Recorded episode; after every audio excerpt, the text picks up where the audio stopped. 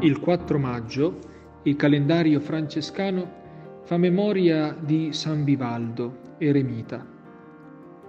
San Vivaldo era nato a San Gimignano verso la metà del XIII secolo dalla famiglia Stricchi, o almeno così ci riporta nelle sue cronache Fra Mariano da Firenze, che ne ha scritto una breve tratto di vita. Era un giovane buono, formato alla scuola di un buon sacerdote, Don Bartolo, un prete anch'egli di San Gimignano che svolgeva il suo ministero per quella popolazione. Don Bartolo era un prete esemplare, potremmo dire un indice puntato al cielo. Non faceva tanto parlare di sé, ma parlava di Dio con le sue opere. La sua predicazione era spicciola, molto dedita alle attività di carità. In quell'epoca i malati erano molti e la lebbra era molto diffusa.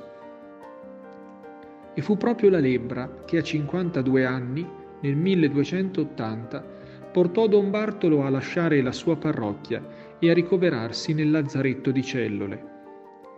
Vivaldo veniva così privato di un grande aiuto, di un esempio, di un maestro, di un amico e Vivaldo pensò bene di lasciare anch'egli la sua famiglia.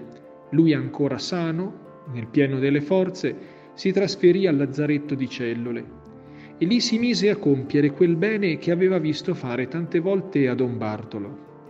Accudiva i malati, li puliva, li nutriva, cambiava loro le fasce e dava loro l'occasione di benedire Dio per questa carità. Passarono gli anni, circa venti, e don Bartolo a 72 anni morì. A quel punto Vivaldo non aveva forse più bisogno di un maestro, aveva avuto un testimone esemplare e quelle azioni diventarono per lui vita quotidiana.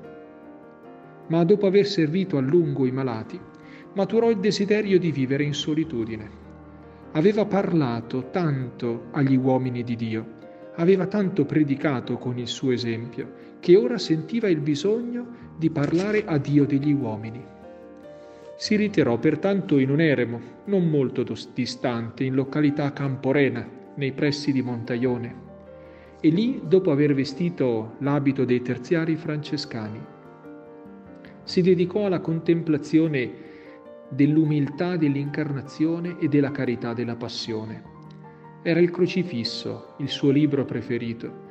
Nel crocifisso leggeva l'amore del Signore per l'umanità, leggeva quanto il dolore alle volte è vera misura dell'amore.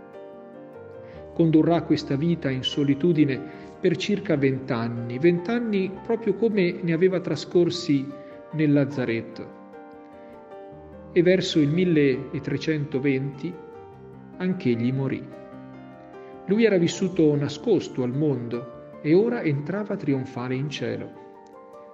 Una tradizione vuole che le campane di Montaione, il paese vicino, abbiano suonato senza intervento d'uomo e a questo segno straordinario la popolazione accorse all'eremo per vedere cosa era successo e lì fu trovato il corpo di Vivaldo in atteggiamento di preghiera, stringeva ancora nelle mani il suo crocifisso. Vivaldo in vita aveva seguito l'esempio del suo prete. Si era messo in ascolto della parola di Dio, si era fatto prossimo ai malati e nell'intimità aveva contemplato la bontà del Signore. Cos'altro poteva fare se non passare da questa terra al cielo così come era vissuto? San Vivaldo ci insegna che per vivere a pieno la carità si deve partire dall'ascolto della parola di Dio e arrivare fino alla restituzione. Non è un fratello lontano nel tempo, ma è un esempio ancora condivisibile. A noi non resta che fare come lui.